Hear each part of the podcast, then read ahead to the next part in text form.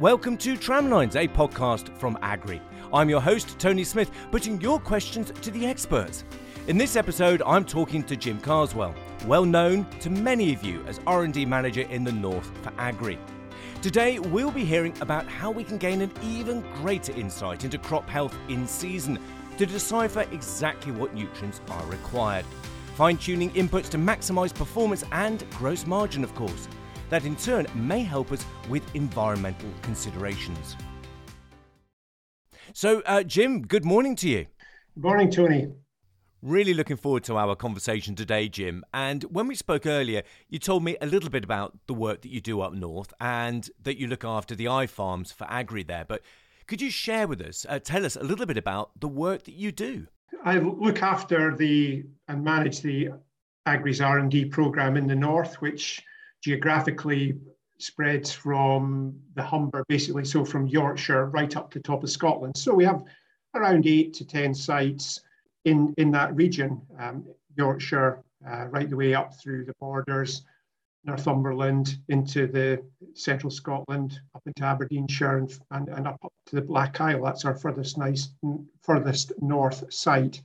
So, thinking about the opportunities that we have for looking into what crops need uh, and or even actually at the end of when we harvest the crop what they needed.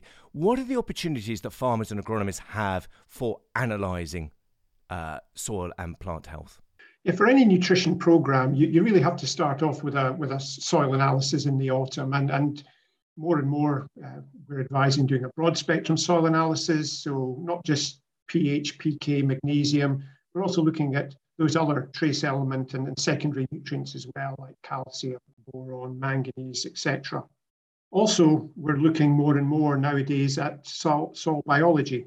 So we can do tests such as the, the Lancrop uh, so beta test, which gives you a, a, CO2 burst, which gives you an indication of, of the, the level of activity, biological activity in the soil. What, what do you mean by that? How can we analyze that?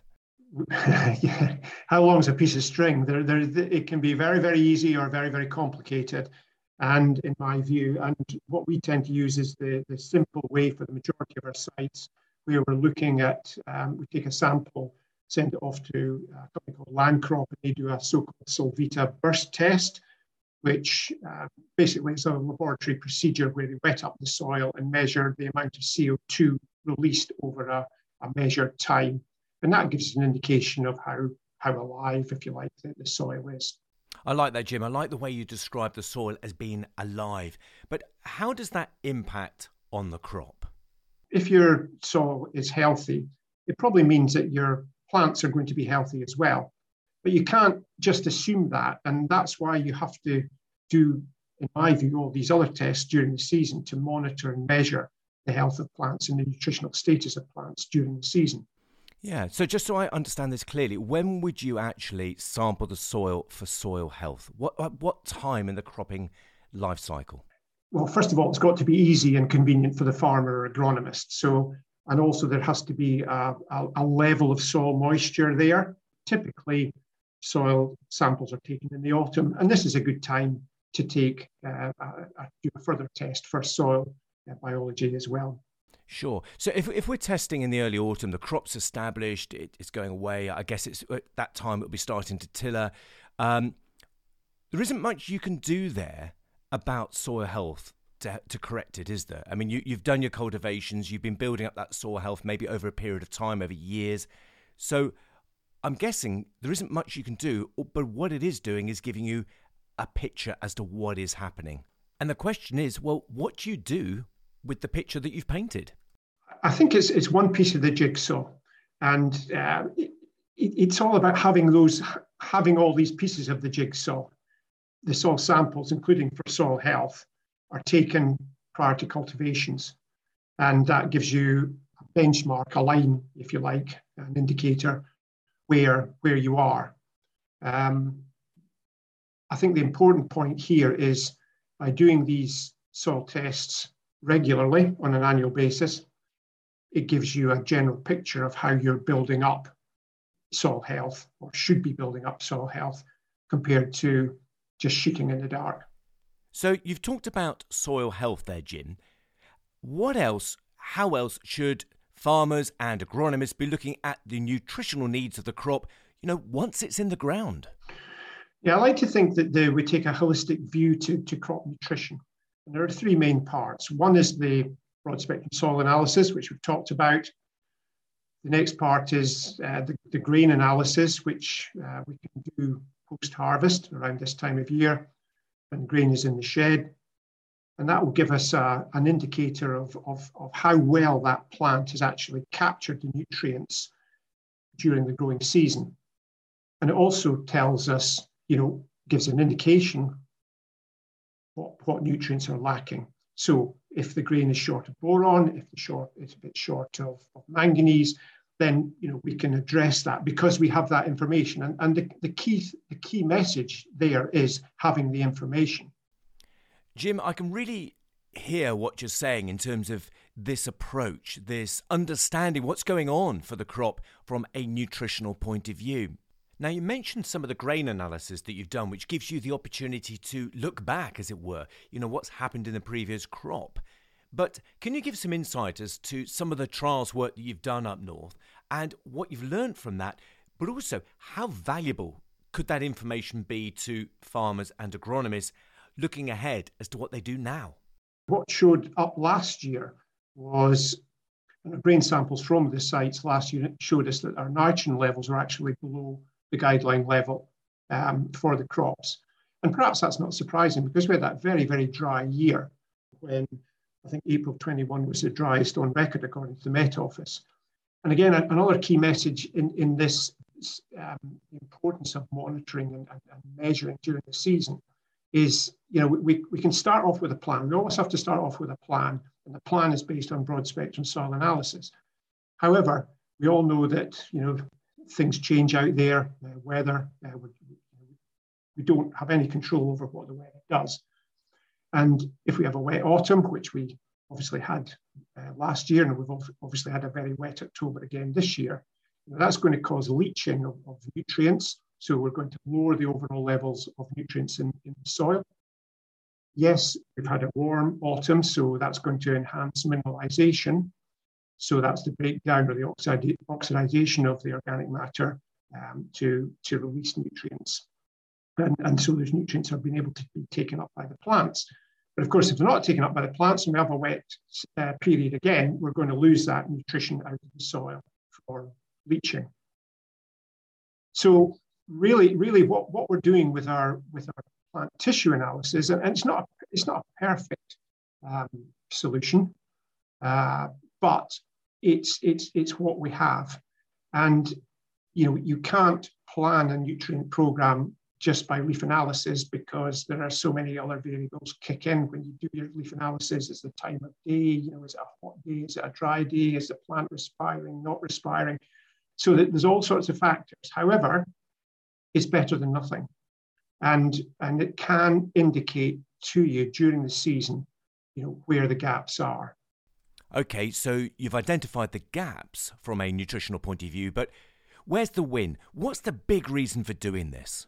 What we're trying to do here is, is avoid nutrient deficiencies. Okay, because once the deficiencies are become a deficiency, then in my view, we're starting to lose yield and output. So, Jim, you, you've talked about the importance of understanding soil health and also the value of grain analysis and, and what insight that can give you about what's gone on in the previous crop. And now, interestingly, you're talking about okay, let's look at the crop that's in the ground right now and start to think about plant tissue analysis. So, when is the best time for a grower or an agronomist to sample the crop? Talk us through that, Jim. It's a very good question, and, and my, my my main answer to this is is is when when it's appropriate, and in a nutshell, it's ideally pre-T naught for cereals, pre-T naught, pre-T1, pre-T2, pre-T3, okay? And sample, plan to do the sampling, you know, say 10 to 14 days before, you know, those um, planned spray applications. So you can get the, the samples taken, send them off to your laboratory, get the results back, and then speak to your agronomist, get the, you know, identify where the gaps are, and then you can plug those gaps when the sprayer is going back through the field. So really, you know, we're, we're not we're not involving any more passes through the field here, uh, or passes through the crop, uh, but it, it's it's just that that mindset and that discipline of, of, of you know putting a date in the diary to go out and do that sampling, you know, prior to the event. Yeah, and, and since last year, we've seen that enormous rise in the price of uh, fertilizers and inputs, haven't we? Um, and we combine that with, you know, we want to be putting nutrients exactly where they're needed, and we need to really be thinking about our gross margin, our bottom line at the end of the day. So I can I can see that this this fits perfectly. It's more than that because we, we get a, a benefit in terms of, of enhanced output uh, for the growers from our data. And, and typical examples of that would be uh, from the Farm across you know 10 strips. Um, it is, it is unreplicated work, but there's 10, 10 strips there, so there's some replication in, in my view, which makes it the data uh, reasonably robust. And compared to a farm standard program, which was already reasonable, when we did our leaf sampling you know, in the spring pre T0, pre T1, we actually missed, the, uh, in this case, a, a pre T2 uh, test because of the season, but we did a, a pre T3 test. And we got a yield response of, uh, one, of uh, 1.27 tonnes a hectare more yield from taking the, the samples, identifying where the gaps were, and in, in this particular case, we were short of uh, calcium and molybdenum and copper. And uh, we, we wouldn't have known that if we hadn't taken the leaf samples and, and you know, monitored the levels in, in the crops. So we, we got a, a, yield response to the tailored nutrition approach of 1.27 tonnes a hectare in last year. And what was remarkable was on that farm in 2020, okay, so in a different season, in a different field, the yield response was 1.2 tonnes a hectare to that tailored nutrition approach. So you can see that, you know, really the, the, the, it was remarkably similar, the trend in terms of yield benefit. So was it economic? Well, based on a, I just did some uh, back of envelope calculations and um, based on a, you know, 165 pounds a ton, which, you know, is conservative for nowadays, but thinking about spring 2021, doing the budgets forward, 165 pounds was a reasonable price. The extra yield more than covered uh, the cost uh, of that uh, of that uh, great uh, sort of plant sampling and the extra nu- nutrients we've got positive return on investment there of about 180 pounds a hectare. So you can see that, you know, I know it's, it can be it's an, an extra job to do on the farm, uh, but we're going through the crop anyway. Um, you know, why not pay attention to detail? It is a form of precision, in my view, and clearly it does work. In another case uh, where we did leaf analysis on winter oilseed rape, and this would be pre-stem extension, pre-flowering. We identified where the shortages were, and we applied additional foliar phosphate, foliar copper, and foliar zinc, and we achieved an extra 0.55 tonnes a hectare. So, this tailored approach that you're talking about, Jim, clearly has real benefits in terms of crop performance and also economic performance. So, great news for growers there. But one of the key challenges that seems to face growers every single year is this variability in the climate. The dry spells, the prolonged rainfall. And Claire Bend talked about this in her podcast when she talked about climate smart farming. So, how can this in season monitoring help farmers attain a more reliable output? Can it help them? What do you think? Absolutely the, whole point of, of in-season monitoring is, is just that fine-tuning to, to make sure that those plants are you know optimizing the nutrients that are available. And if there are if they're not available we need to you know add them in. What we're doing more and more with the data is looking at nutrient capture um, which again is, helps justify the inputs but also justify from, from the economics point of view but it also justifies the inputs from an environmental point of view. So what we found from that example that I've already cited on, on wheat is that we found we got higher, higher yield and higher output. But more importantly, what we found was we lost around 20 kilos of nitrogen less into the environment. So in other words, that 20 kilos of nitrogen was taken up by the plant and utilized rather than just being lost altogether. And I think more and more, you know, our results and our data is going to be analysed in, in this format going forward. This is really valuable insight, Jim, that you're providing us with today. So, this is a real win win both for the crop that the farmer is producing, but also for the environment. That, that's correct. And, and, and also, interestingly, we not only did we lose less nitrogen from the system, we actually lost less phosphate as well. And again, that's just showing that you know the plant is better able, to, it's, it's healthier, it's better able to um, utilize the, the nutrients that, that are there, and, and where there's a gap, we've just filled that gap and allowed that uh, plant to optimize its, its growth and nutrition. So I guess the big question is, you know, how often, how frequently are crops being sampled in this way with plant tissue analysis? I suppose the short answer to that one is, is in my view, not enough.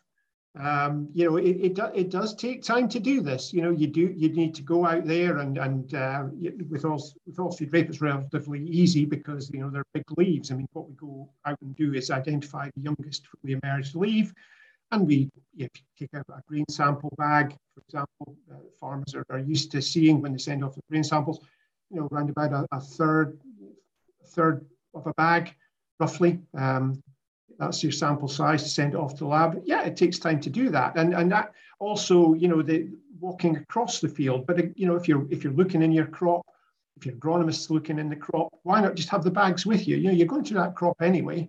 Why not take the sample and and you know just send it off to, to for testing? You don't have to do every field. I mean, in an ideal world, you would, but you know, perhaps you would do your you know your um, your, your different soil types, your extremes in soil types in the farm. So you maybe do a light land field and you do a heavy land field.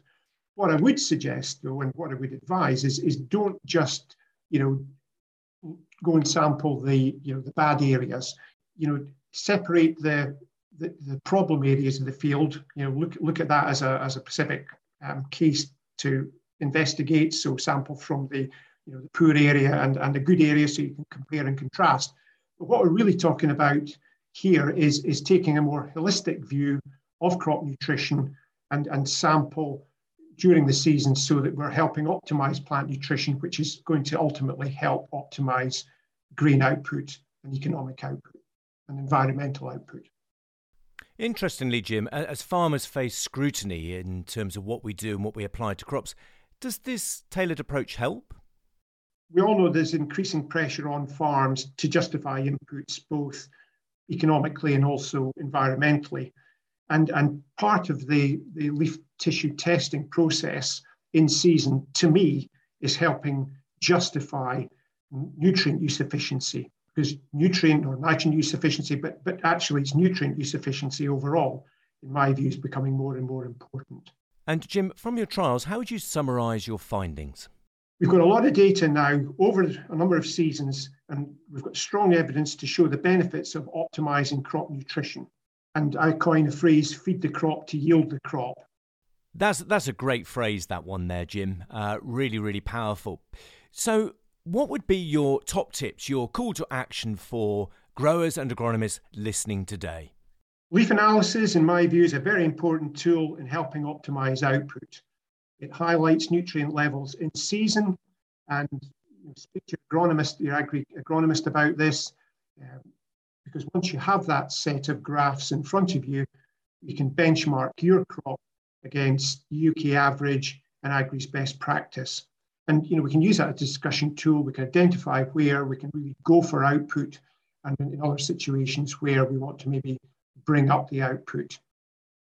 Thank you, Jim, for a fascinating discussion today. Plant tissue analysis clearly has very significant benefits. A tailored approach that can help us improve crop performance and economic performance, as well as helping us look after the environment. Maybe a valuable tool that is underutilized. That's it for this podcast, but do tune in again as we meet the experts throughout the season, exploring the many immediate and longer term questions for growers and farmers in the UK. If you have any questions you'd like us to ask the experts, email info at agrii.co.uk. See you next time.